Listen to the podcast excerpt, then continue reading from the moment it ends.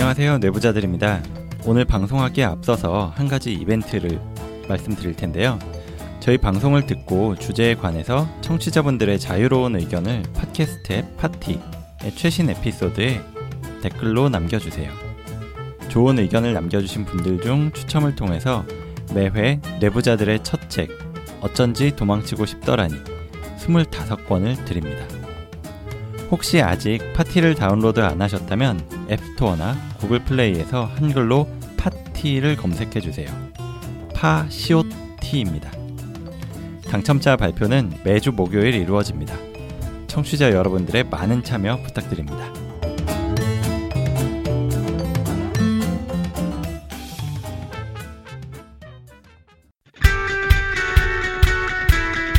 나 평소에 기분이 너무 왔다 갔다 해. 조울증인가 봐. 아, 정신과 그거 한번 먹으면 중독되는 거 아니야? 머리가 망가진다던데. 정신과 의사세요? 그럼 제 마음도 막 읽고 그런 거 아니에요? 정신과 마음만 굳게 먹으면 되는 걸 무슨 치료를 받는다고 네가 의지가 약해서 그래 정신과 의사들이 보여주는 정신과의 속살. 어디서도 듣지 못했던 정신과의 속사정 이야기. 내부자들. 지금 바로 시작합니다.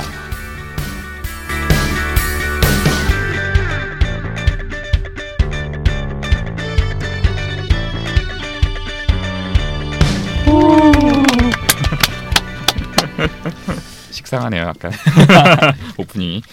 안녕하세요. 젊은 정신과 의사들이 하는 솔직하고 은밀하고 자상한 정신 건강과 마음 이야기 내부자들입니다. 먼저 각자 소개부터 해주시죠. 안녕하세요 허규형입니다 예, 안녕하세요. 김지용입니다. 안녕하세요. 손정현입니다. 예, 그리고 저는 오동훈입니다. 자, 오랜만에 보죠, 우리. 네, 네. 아주 오랜만이죠 자그마치 3일 만에 보네요. 그러니까요. 네. 이렇게 안 봤던 때가 있었나?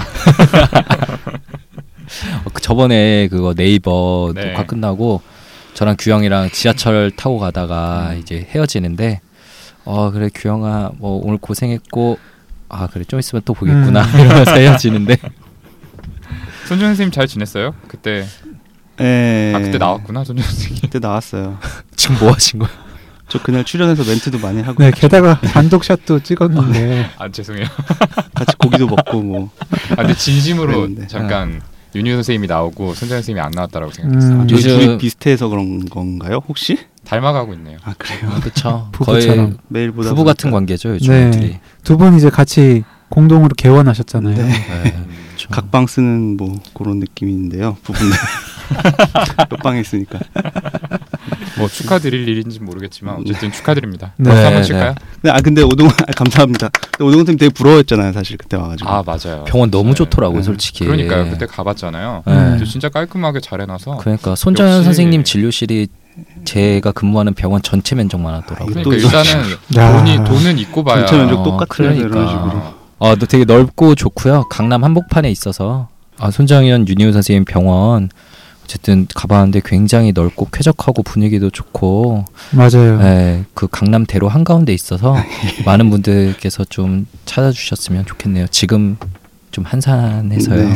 이, 이건 뭐 광, 팩트 폭행하고 광고도 아니고 뭐 그냥 그냥 디스를 대놓고 하시는. 그 같아요, 뭐. 가면은 더 이제 정성스러운 진료를 받을 수 네, 있는 거니까 사실- 사실이죠. 네, 저- 아무튼 뭐 저의 개원 축하 뭐 감사드리고요.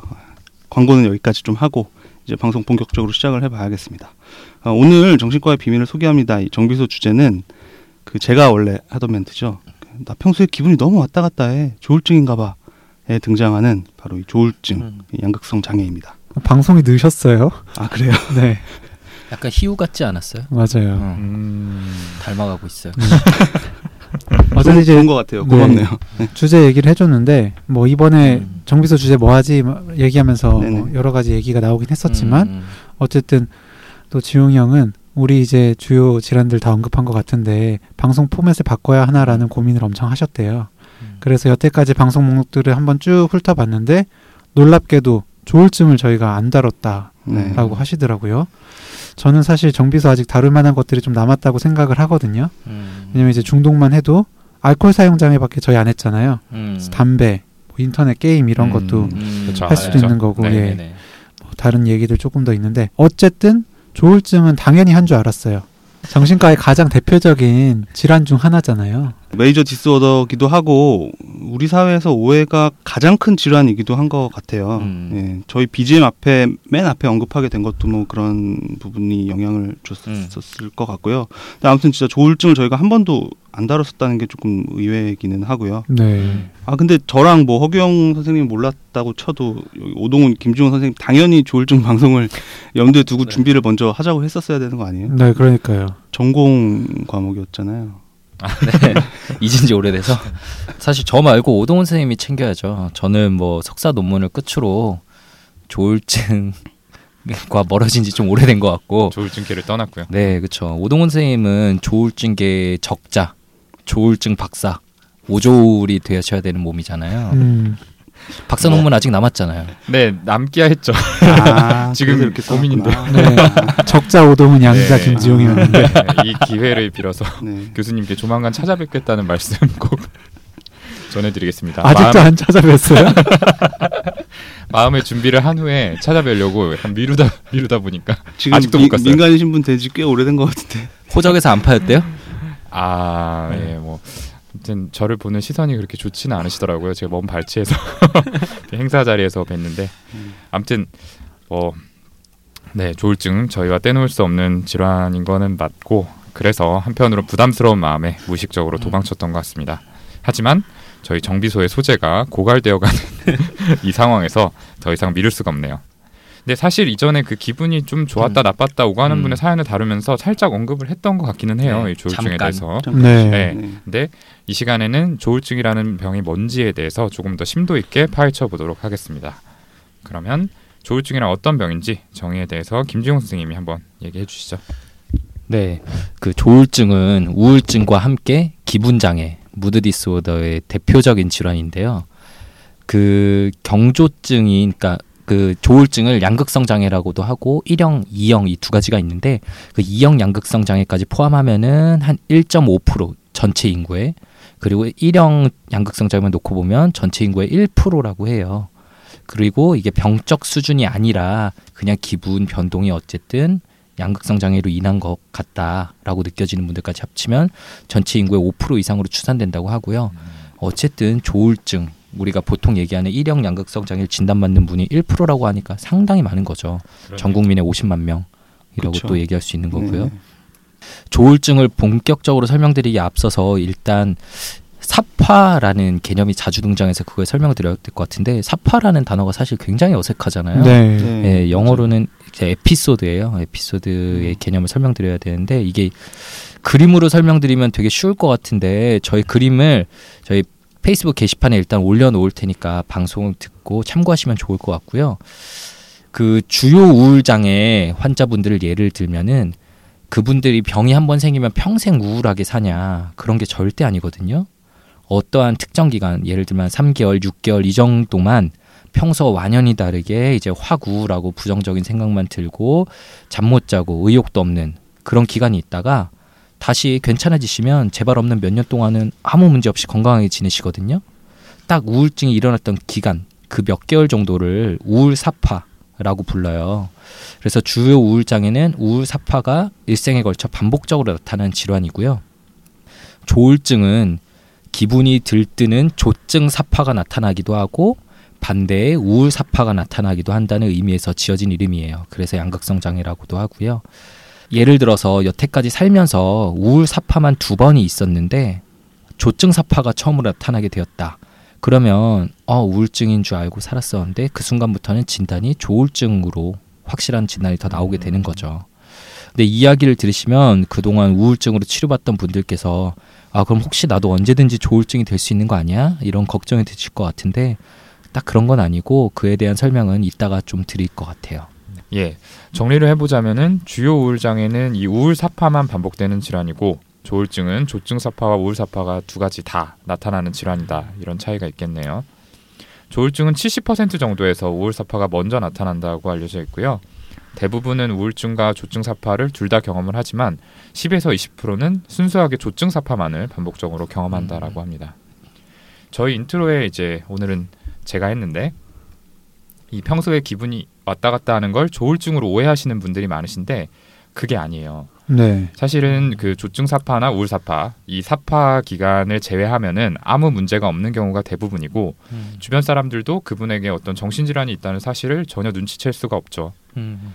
그리고 사람에 따라 조금씩 다르지만 잘 치료를 받으면 그런 삽화가 몇 년에 한 번도 안 나타나고 좀 안정적으로 지내시는 경우도 많아서 네. 네네. 사회생활도 굉장히 잘하시고 또 경우에 따라서 사회적으로 아주 유명한 사회적 위치가 음. 높은 분들도 계십니다.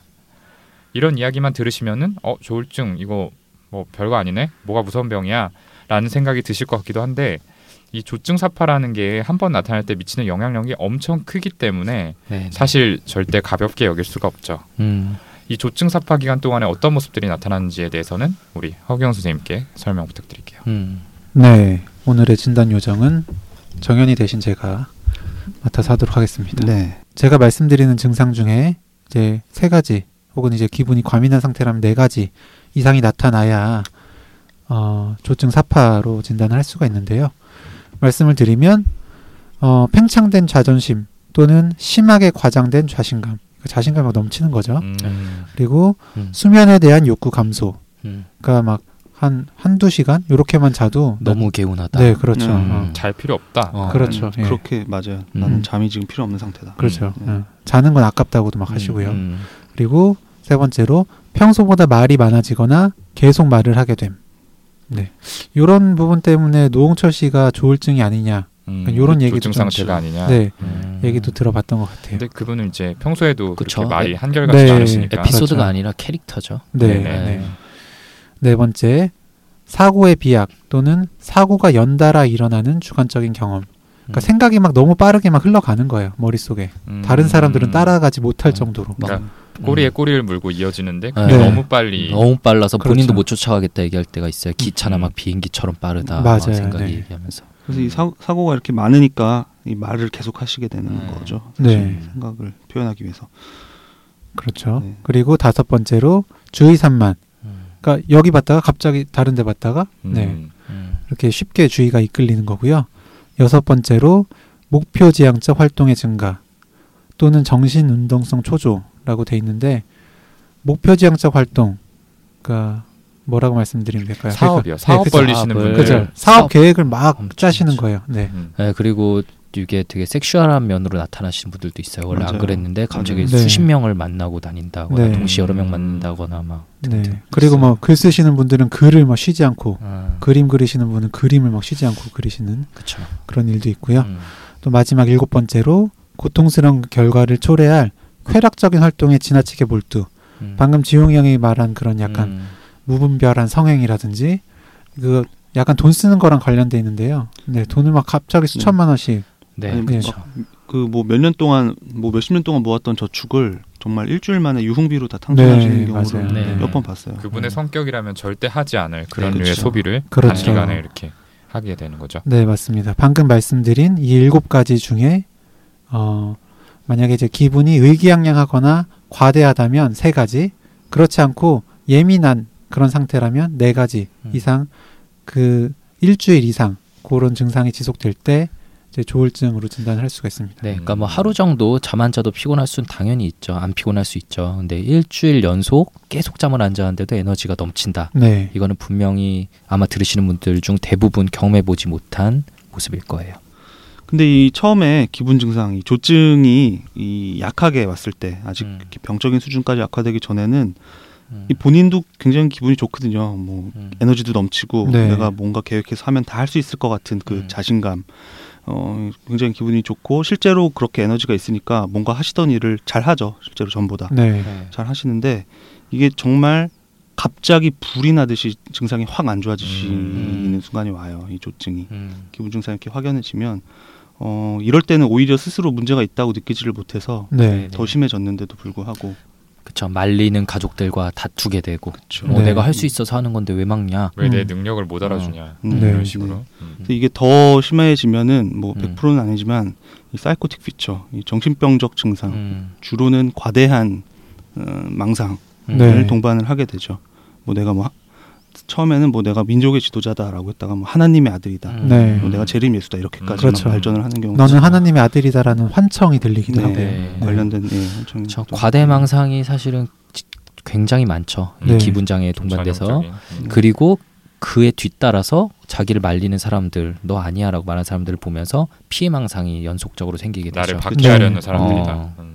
저 종교적 색채를 띠는 경우들에서 굉장히 많고 본인이 원래도 믿던 내가 신이다라고 이제 평소에는 그런 상상도 못 하시는 말을 네. 많이 하시는 분들이 있고 실제로 이제 막 예전 경험 같아서는 판병동 같은 거의 같은 병실에 본인이 이제 예수님이라고 하던 분이 두 분이 동시에 입원하셔서. 막 예, 음. 굉장히 걱정했었어요. 막 다투시면 어떻게 음. 될까 네. 막 이런 걱정도 하고 음. 네. 뭐 다투셨었나요? 아니 되게 잘 지내셔서 예, 잘 약간. 좀 의아했던 기억도 있어요. 네. 또 얘기 말씀 나누시다 보면 통하는 게 있으면 음. 또 네. 서로 증상을 조금 이렇게 예. 같이 시너지즘을 서로 더 강하게, 있죠. 예. 공유하시고 음. 그런 수 경우들이 있죠. 네, 좋지 네. 않죠. 제가 제일 최, 최근에 봤던 환자분 같은 경우에는 이제 창조주가 세상을 멸망시키려고 하는데 본인이 이제 대결을 벌여서 음. 세상을 구원했다. 음. 이 내용을 담은 PPT와 문서를 거의 한 워드 한 100장 이상이 돼요. 이거를 정말 줄글로 다 작성을 해가지고 그 회사의 전 직원에게 뿌린 거예요. 회사를 아. 잘 다니시던 분이었네요. 그럼 그 전까지. 네네 네. 그렇죠. 에너지 레벨이 네. 정말 엄청나셨네요. 네, 이전에 그냥 네. 우울증으로만 치료를 받던 분이었는데 아, 근데 네. 진짜 안타깝네요. 안타깝네요. 나중에 회사 네, 그러니까 좀. 규모 있는 네. 곳이어서 한 3, 400명 되는 사람들한테 아. 이거를 네. 전부 알려지게 된 거죠. 결국에는. 이게 증상이 극, 극심할 때는 그 당시 행동을 기억 못 하시는 경우도 있지만 음. 대부분은 어렴풋이나마 기억을 하시잖아요. 본인이 그렇죠. 했던 말과 그러니까 행동을. 증상이 이제 좋아지고 나면 굉장히 괴로워하시잖아요. 네. 내가 이런 짓을 저질렀다니 네. 하면서 음. 저도 이제 그 생각을 하면서 마음이 좀 안타까웠고 음. 반면에 이제 거의 이분을 보면서 동시에 제 외래로 왔던 양성 장애 환자분 같은 경우에는 네. 할머니셨어요. 음. 할머니는 조금 이제 귀여우셨거든요. 증상이. 음. 그러니까 평소에 굉장히 조용한 분이라고 하시는데 음. 아무튼 그날은 굉장히 막 머리에 이렇게 꽃 같은 거 음. 꽃장식 큰거 달고. 분홍색으로 음. 이제 옷 맞춰가지고 입고 오셔가지고 막 저한테도 쉴 새 없이 얘기를 하시는 거예요. 근데 음. 뭐 크게 어긋난 얘기를 하시지는 않는데 뭐 이렇게 뭐 저와 그렇게 긴밀하지 않은데도 본인의 집안 이야기부터 교회 음. 이야기며 남편에 대한 욕이며 이거를 진짜 한 30분 이상 이렇게 늘어놓으셨는데 이분이 이렇게 조증 시기가 되면은 말수가 많아지면서 동네 사람들을 붙잡고 막 이렇게 떠들거나 음. 특히 남편분에게는 평소에 굉장히 좀 순종적이신데 구박을 그렇게 아, 막 네. 하신다고 합니다. 아, 잔소리와. 그런 구박이 생기면 이제 전조 증상이구나라는. 네, 네. 그래서 남편분이 그쵸. 모시고 오셨어요. 네. 네. 그렇구나. 근데 지금 말씀하셨던 그 할머님처럼 제, 대체로 이제 기분이 좋고 음. 뭔가 이렇게 up된 그런 기분인 경우에 우리가 유쾌성 조증이라고 표현을 하죠. 네. euphoric 음. mania라고 하는데 어 이제 조증이라고 하면 일반인 분들 중에는 그런 조증만을 이제 떠올리시는 경우가 있어요. 이미지가 음. 그렇게 잡혀 있어서. 음. 근데 결코 조울증이 꼭 이런 좋은 기분이 계속되는 게 아니죠. 네. 과대감만 계속되는 게 아니고 어, 실제로 진단 기준 보면 과대하거나 또는 과민한 기분 네. 이 이리터블 무드라고 돼 있는데 이 뒤쪽 과민한 기분은 이, 말 그대로 쉽게 짜증나고 신경질을 내는 상태를 생각하시면 돼요. 네. 음. 네, 이제 병원에 입원하시는 경우는 실제로는 이런 이리터블 매니아, 음, 그좀 그렇죠. 네. 과민성 조증 환자분들이 많고요. 어, 이 순수하게 기분이 고양되고 이 행복한 이 조증은 음. 한 10%에서 20% 안쪽이라는 통계도 나와 있고요. 얼마 안 되고 실제로는 다 네. 좀 짜증을 내게 된다는 네. 거죠. 네. 그래서 가족이나 주변 사람들하고 전에 안 그러던 분인데 막 다투게 되고 음. 이제 폭력적인 행위로까지 나타나서 법적 문제로 번, 번지는 경우가 많아요. 실제로 조증 환자분 안 좋아지시면 경찰이 이제 모시고 음, 응급실 음, 오는 경우도 그쵸. 상당히 많고요. 비율 쪽에서. 어, 그리고 입원을 하시는 과정이나 그 후에도 이 본인 상태에 대한 병식 아까 말씀드렸지만 음. 상태에 대한 병식이 없어서 이 공격적인 모습을 계속 보이셔서 사실 입원 초기에 가장 위험할 수 있는 환자분이시기도 하죠. 이런 분들의 음. 경우는. 제가 옛날에 전공의 때 누군가 어떻게 교수님이었던 것 같아요. 교수님한테 원로 교수님한테 좀 들었던 얘기 같은데 진짜인지 모르겠는데 예전에는 그 유포릭 매니아들, 그러니까 육해성 조증이 되게 많았대요. 음, 네, 되게 많았는데 요즘 오시는 환자분들은 다 그 이리터블 매니아 과민성 조증이라고 음. 이게 사회가 살기 힘들어지면서 음. 증상에도 영향을 미치는 것 같다라고 말씀하시는데 그럴 수 있겠네요. 어 그럴 수도 있겠다라는 생각이 들더라고요. 네. 음. 씁쓸한 얘기네요. 음. 또. 그러게. 네. 아무튼 이렇게 조증에서 되게 환자분들이 어떤 모습을 보이시는지에 대해서 간단히 말씀 나눠봤고요. 그리고 이어서 이제 이런 조증 사파를 보이는 질병에 대해서 저희가 설명을 드려야겠죠. 방금 이제 허경 선생님이 진단 기준을 간단히 말씀해 주시기는 했는데 이렇게 기분이 비정상적으로 들뜨면서 생기는 조증 사파를 보이는 일형 양극성 장애가 있고요. 그보다는 좀 증상이 경하고 지속 기간도 짧은 그 경조증 사파만을 보이는 이형 양극성 장애라는 게 있습니다. 네. 경조증은 아마 이거 음. 최근에 또 이슈가 됐던 단어이기 때문에 좀 아시는 아, 분들이 그래요? 많이 네. 있으실 네. 텐데 경조증은 입원할 정도는 아니고 또 증상도 짧기 때문에 문제인지 모르고 지나가는 조증이다 이렇게 네. 생각을 하시면 돼요. 그러니까 좀 조증이 음 뭐라 그래야 되나 그 정도가 좀 덜해진 형태. 네네. 네. 그래서 실제로 이 기간을 병으로 봐야 될지 아닐지에 대해서도 논란이 있는데 이제 저희 생각에는 이 경조증이 나타나는 야- 이형 양극성 장애의 경우는 어쨌든 다른 뭐 우울증이나 음. 그런 일형 양극성 장애와 같은 기분 장애들하고 좀 구분해 가지고 치료를 해야 될 필요가 있다 이런 생각이 듭니다. 그래서 네. 이건 구분해서 정확히 진단하는 게 좋을 것 같아요. 네, 이- 맞아요. 이형 양극성 장애가 실제로 기분 장애들 중에 그 자살률도 제일 높은 걸로 저는 기억하거든요. 음. 일형 양극성 장애보다 실제로 자살률이 더 높기 때문에 음. 정확한 진단 들어가는 게 필요하겠죠. 네. 특히 이형 양극성 장애는 일형 양극성 장애와 다르게 반드시 우울 사파가 있어야 되잖아요. 음, 그러니까 네. 경조증만으로는 안 된다는 네. 거죠. 네네네. 그러니까 일형 양극성 장애는 조증만 있어도 음. 이제 조울증이다라고 진단을 네. 할 수가 있는데요. 음. 그래서 이제 경조증 사파의 기간 동안에는 오히려 업무 수행 능력이 올라가는 경우도 많아요. 많은 분들이. 그렇죠. 예, 그래서 뭐 우리나라도 그렇지만 특히 외국에서는 경조증은 병이 아니다라고 하는 음. 이제 의견도 많이 있습니다. 음, 네, 네네. 맞아요. 확실히 뭐 앞에서도 오동훈이 얘기한 것처럼 뭐 경조증 상태에서는 뭐 큰 문제 일으키지 않는 경우도 많고 본인도 의식하지 못하고 지나간 경우가 많아요. 그래서 나중에 우울해진 상태에서 이제 진료를 위해서 본인이 힘드니까 어 이제 치료를 받으러 오셨을 때 저희 의사들이 여쭤보잖아요. 뭐 이전에 혹시는 기분이 살짝 들뜨거나 음. 음. 그 고양된 기분 상태로 뭐 며칠 이상 지내신 적이 있는지. 근데 본인은 지금이나 뭐 이전에 우울 사파 때 이제 깔아앉아서 힘들었던 걸 주로 이제 기억을 하시고 말씀드렸던 경조증 상태 기분을 인식을 못 하시는 경우가 많아서 이 면담에서 확인이 안 되고 단극성 우울 장애, 일반 우울 장애로 판단을 해서 이제 약물 치아, 치료를 시작하게 되는 경우가 많이 있죠. 음, 네. 그러다 보면은 다시 이제 그 조증 네. 증상이 악화돼서 네, 네. 그렇죠. 그런 경우들이 생기죠. 네. 어, 이 우울증 사파에서 지금 말씀드리는 일반적인 우울 장애보다 이 양극성 장애 일 가능성, 그러니까 이분이 사실 지금은 우울하지만 이 양극성 이 성향을 띠고 있다라는 걸 시사하는 소견들이 있어요, 몇 가지. 이게 100%는 아니지만 이런 이런 특징이 있을 때 어, 양극성 장애일 가능성을 조금 더 체크를 해봐야 된다 정도 의미로 네. 생각하시면 되죠. 젊은 나이에 이 기분 증상이 발병을 한다거나 음. 젊은 아니면- 나이 어느 정도인지 그래도 대강 말씀드려야 되지 않을까요? 우울증은 보통 3, 40대에 그렇죠. 많이 생기는데 보통 20대 아, 아니면 20대, 고이전 10, 대 음. 후반, 중후반 네. 이럴 때. 네, 그렇죠. 네. 음. 그리고 이 기분 증상 자체가 나타나는 그 에피소드가 나타나는 게 굉장히 급성으로 예. 급격하게 안 좋아지는 경우 그리고 그 우울증의 비정형 특징 이전에 저희가 우울증 에피소드에서 아마 말씀드린 적이 있을 텐데 어 그러니까 식욕 같은 보통은 게, 음. 잠을 못 자고 음. 입맛도 없잖아요 음. 우울증이 되면 근데 이 경우에는 비정형적으로 오히려 식욕이 굉- 굉장히 항진되고 잠도 많아져서 음. 뭐 출퇴근하시는 분들이 이제 직장도 다니기 힘들 정도다 음. 집중도 안 되고 낮에도 졸리다 이렇게 말씀을 네. 하시곤 하죠. 예. 그리고 앞서 말씀드린 또 정신병적인 증상을 동반하는 경우 과대망상이라거나 음. 뭐 피해망상이라거나 그런 것들. 예, 그리고 마지막으로 출산한 후에 여자분들이 우울증을 겪었던 음. 과거력이 있는지 여쭤봐서 혹시는 출산 후에 우울증이 두드러지게 있었다고 하면 그거는 일반적인 우울 장애가 아니고 양극성 장애에서의 우울 사파가 아닌지를 꼭 조심해서 살펴봐야죠. 네.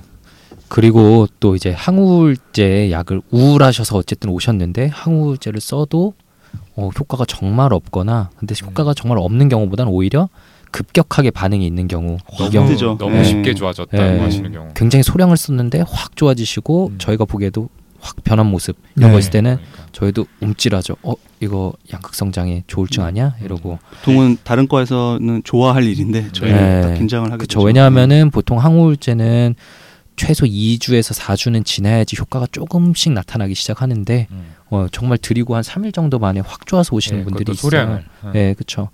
예전에 뵀던 분이 이제 보통 저희가 에시탈로프람, 렉사프로라는 약을 쓰면은 뭐 10ml, 20ml 이렇게 쓰잖아요.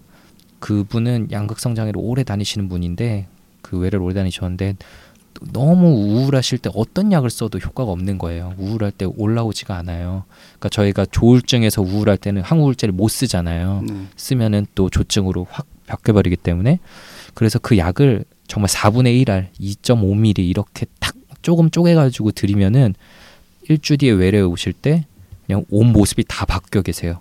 화장도 새로 하고 음. 손톱도 새로 칠하고 음. 파마하시고 이렇게 화려하게 나타나세요. 그래서 그 무서워가지고 약을 탁 끊으면은 일주 뒤에 오실 때는 다시 우울해져서 오세요. 음. 굉장히 민감하신 분이에요. 네, 그 중에서도. 그쵸. 약에 대해서. 네. 되게 힘들었던 기억이 있어요. 네. 그리고 또 지금 저희가 이제 우울증과 감별이 좀 힘들다 얘기했는데 조현병과도 진단이 헷갈리는 경우가 굉장히 많죠. 네. 예, 그 단독 이제 조울 사파만 있을 때는 아 단독 조증 사파만 있을 때는 그리고 거기다가 예, 저희가 말한 정신병적 양상이 동반돼 있을 때는 조현병하고 정말 헷갈릴 수밖에 없어요. 네. 내가 신이다, 나에게 무한한 능력이 있다, 음. 혹은 누가 나를 해치려고 한다, 내가 신이어서 이런 얘기를 하시면은 이게 뭐가 그 진단이 뭔지 굉장히 헷갈리고 정신과 1년차 전공에 가장 힘든 일이었던 것 같아요. 두 개를 음. 감별하는 게.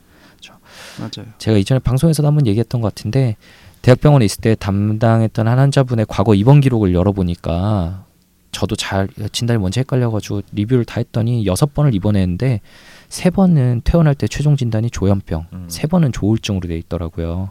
잠깐 입원한 것도 아니고 보통 다 한두 달 입원했던 건데 절대 대강 진단 내린 게 아니라 방대한 면담 기록도 있고 막 케이스 컨퍼런스도 하고 이랬는데도 그렇게 진단이 나와 있어요. 그래서 결국 두 달 정도 입원 치료 후에 최종 진단 조울증으로 내렸었는데 음. 그때 예전에 입원할 때 주치를 하셨던 그 저희의 은사님인 조울증 전문 교수님께서 그 환자분에 대해 저랑 잠깐 얘기하셨던 게 기억이 나요. 본인께서도 예전에 볼 때는 정말 조현병으로 진단할 수밖에 없었다. 예, 수십 년간 조울증 전문하신 분인데도. 근데 몇 년이 지난 지금의 모습을 보니까 그리고 사회에서 지냈던 모습을 보니까 아 조울증이 맞겠구나 내가 잘못 봤다라고 얘기를 하시더라고요. 에피소드 했다 했었나 네. 보네요. 네. 조울증 손꼽히는 대가도 그렇게 말씀하실 정도니까 아 진짜 감별 진단이 쉽지 않구나 이런 생각이 들더라고요. 네. 제가 기억하는 그 환자분 맞는 것 같은데 음, 네. 지용 형도 그때 케이스 올리지 않았었어요? 네, 그렇죠. 그때 케이스 때는 조현병이나 조현 정동 장애였던 것 같다라고 했었던 것 같은데 음, 결국은 조울증이셨군요. 네. 근데 저는 틀린 걸로 발표했었네요. 네. 아 근데 되게 지용 형이 그때 면담 되게 열심히 하고 그리고 케이스 자리에서는 진짜 윤여선 선생님이나 교수님들이 질문 엄청나게 하시거든요. 네. 그런데 되게 방어를 잘 하셨어요. 그답지 않네요. 네. 예? 아니 잘해요 원래. 방어를 잘했는데 틀린 진단이었네. 네. 그만큼 어렵다는 네. 거고요. 저도 뭐 조금 말씀을 드리면 저는 이제 30대 중반 여성분이셨는데 갑자기 뭐 차를 사고 집을 계약하고 그런 쾌락적인 활동이 음. 증가되고 자신감도 뭐 너무 넘치고 그래서 첫 번째로 입원을 하신 거예요. 사실 제가 음, 정신과 수련을 하면서 첫 번째로 봤던 환자분이라 좀 기억에 남는데 음, 제가 워낙 우왕좌왕하니까 교수님께서 정말 많이 혼내셨습니다. 음. 그래서 환자분이랑 면담도 많이 하고 또 이제 봐주시는 민여서 선생님이랑 이제 디스커션도 자주 했거든요. 음. 근데 이제 결국에는 정신병적 증상을 동반한 양극성 장애, 그러니까 조울증인 것 같다라고 말씀을 드리고 그쪽으로 치료를 했어요. 그래서 결국에 입원해서 계시는 동안에는 증상이 좋아져서 퇴원을 하셨는데 음. 나중에 외래에서 이제 꾸준히 본 교수님하고 이제 얘기를 할 기회가 있어서 들었는데 조울증이 아니라 조현병이었다고 말씀을 아, 해주셨어요. 아, 예. 그래서 저랑 면담을 할 때 지난 몇 년간 어떻게 지내셨냐라고 해서 이제 무슨 일을 했고 어떻게 했고라는 얘기를 음. 하셨거든요. 음. 그리고 또 가족분도 얘기를 하시는데 거의 최근 증상만 얘기를 해주셔서 음. 예전 얘기는 음. 제가 잘 못 듣지 못했었고요. 음. 이제 워낙 인지 기능이 좋으셔서 그런지 저는 정말로 그분 말씀 이상한 걸 못 느꼈어요. 음. 그런데 사실은 알고 보니까 피해 망상 때문에 몇 년 동안 사실은 거의 집에만 계셨다고 하더라고요. 아, 네. 안타깝네요. 네. 네, 좋습니다. 이렇게 이제 양극성 장애가 우울증 그리고 조현병하고의 감별이 또 어렵고 그만큼 중요하다는 이야기까지 드렸고요. 음. 다음으로 발생 원인에 대해서 또 이야기를 해볼게요. 먼저 이 발생 원인에 대한 얘기를 하자고 나서 바로 김 빠지는 얘기인 것 같긴 한데 뚜렷한 원인으로 밝혀진 건 없습니다. 음. 네. 그 생물학적 원인과 환경적 스트레스, 유전성 이런 요소들이 복합적으로 작용을 해서 발병을 하게 된다라고 네. 추정을 하고 있고요. 그 중에서 생물학적 원인은 우울증과 마찬가지로 세로토닌이나 노어에피네프린 같은 신경 전달 물질이 작용한다라고 하는데 이 역시도 좀 다른 기분 장애에 비해서 알려진 음. 부분이 좀 적죠. 그리고 유전성에 대한 연구에 따르면 한쪽 부모가 기분 장애가 있는 경우에 자녀가 기분 장애를 앓을 가능성이 20% 내외다 이렇게 음. 이야기를 네. 하는데요. 그 중에서도 양극성 장애의 경우에는 조금 더 큰 유전성을 갖는다고 합니다. 그러니까 부모가 양극성 장애라고 하면은 그 자녀가 기분 장애를 앓을 가능성이 더 높다라는 건데요. 네네. 네, 특이한 게 부모가 양극성 장애라고 하더라도 자녀에게 가장 흔하게 나타나는 기분 장애는 단극성 우울증, 그러니까 그냥 주요 우울장애다. 네. 네네. 예, 이렇게 알려져 있습니다.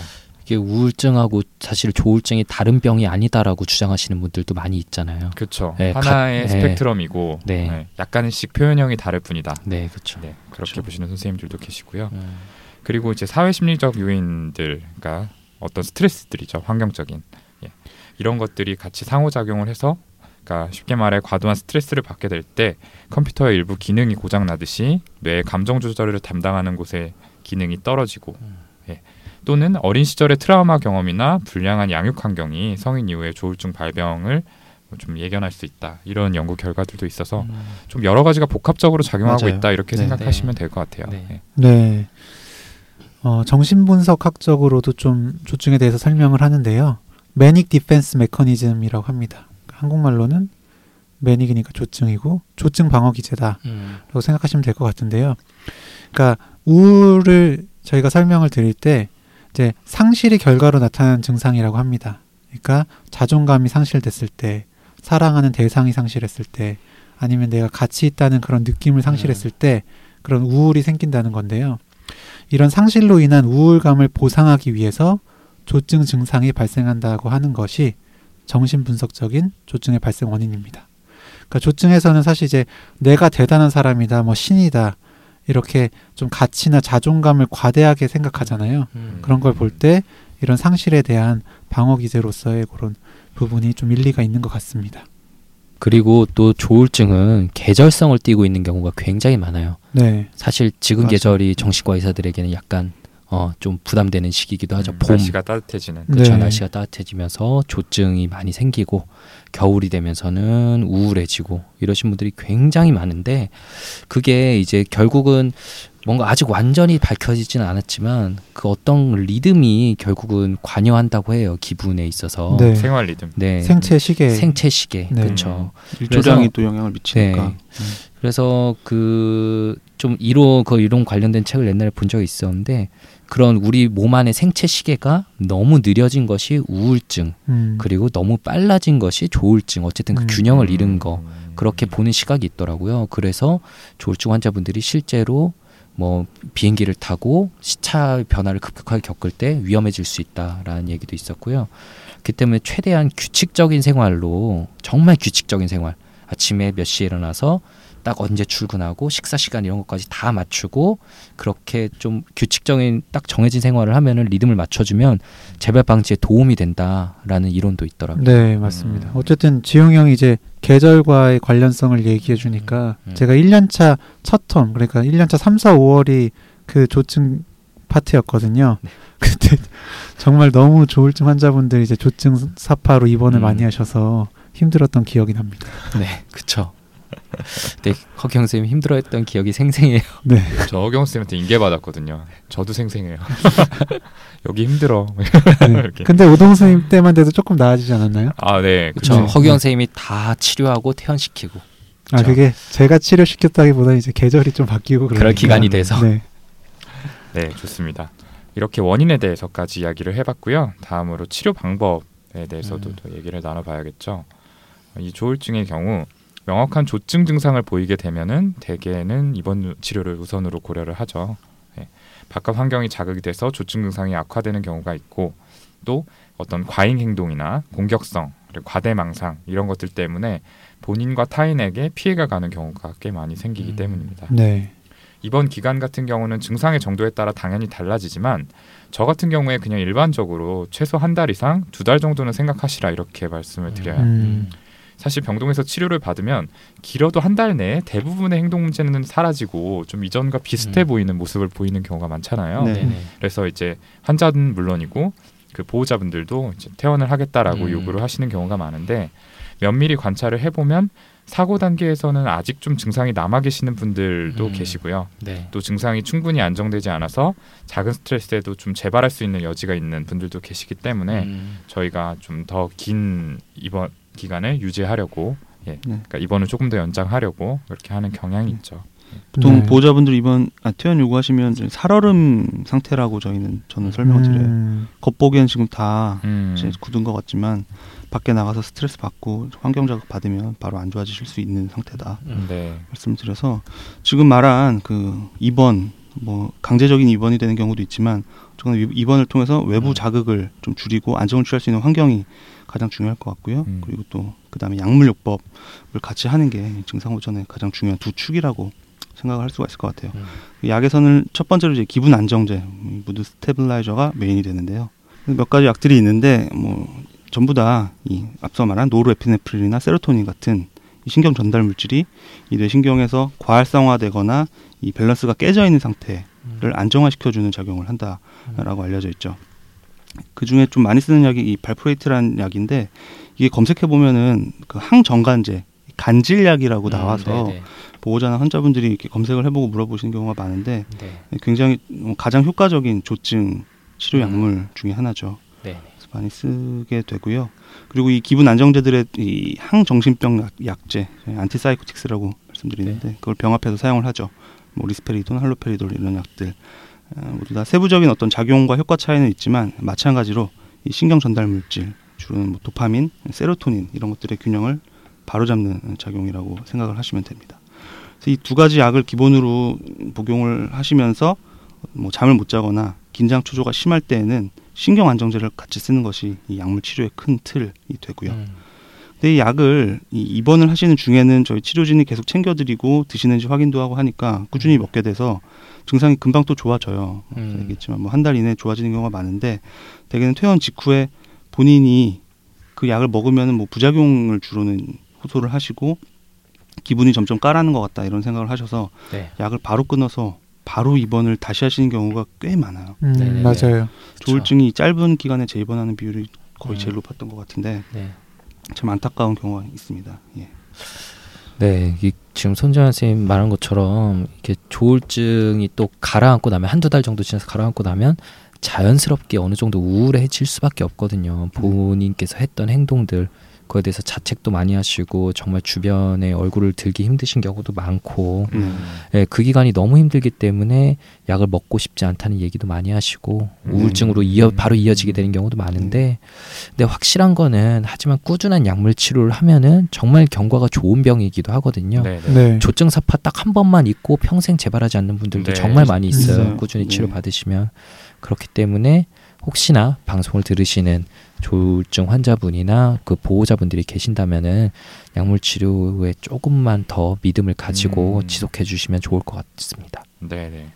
그러니까 참 이제 보통 이제 여러 가지 약을 같이 병용하게 되기 때문에 손정현 선생님이 말한 것처럼 뭐 두 종류나 많으면 세 종류, 네 종류의 약들을 병합해서 사용을 하기 때문에 드시는 약이 늘어나면 사실 부작용도 그만큼 늘어날 수밖에 없어요. 네. 그러니까 드시다가 몸이 너무 힘드니까 아 이제 그만 먹어도 되겠다 하고 스스로 끊는 경우가 많죠. 그러니까 꼭 조울증이 아니더라도 이거는 다른 여타 질환에도 해당되는 얘긴데요.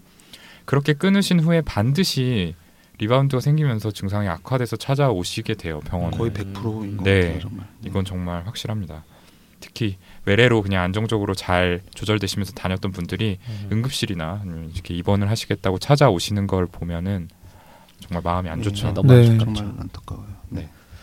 그러니까 마지막으로 드리고 싶은 음. 말씀이 조울증이 이처럼 치료법이 비교적 명확하게 정립돼 있는 질병이기 때문에 잘 드시던 약 끊으시지 말고 또 아니면 다른 치료법들 음. 뭐 그런 네. 기도원이나 저희가 늘상 말씀드리는 그런 것들 있잖아요. 입증되지 않은 것들. 네. 네. 그 효과가 정확히 증명되지 않은 치료법에 현혹되지 마시고 꼭 병원을 찾아서 꾸준한 치료를 받고 완치되시기를 진심으로 또 네. 간곡하게 말씀을 드리도록 네. 하겠습니다. 네. 네, 오늘은 조울증에 대해서 저희가 이야기를 나눠봤고요. 이렇게 오늘 정비소 시간 마무리 짓도록 하겠습니다.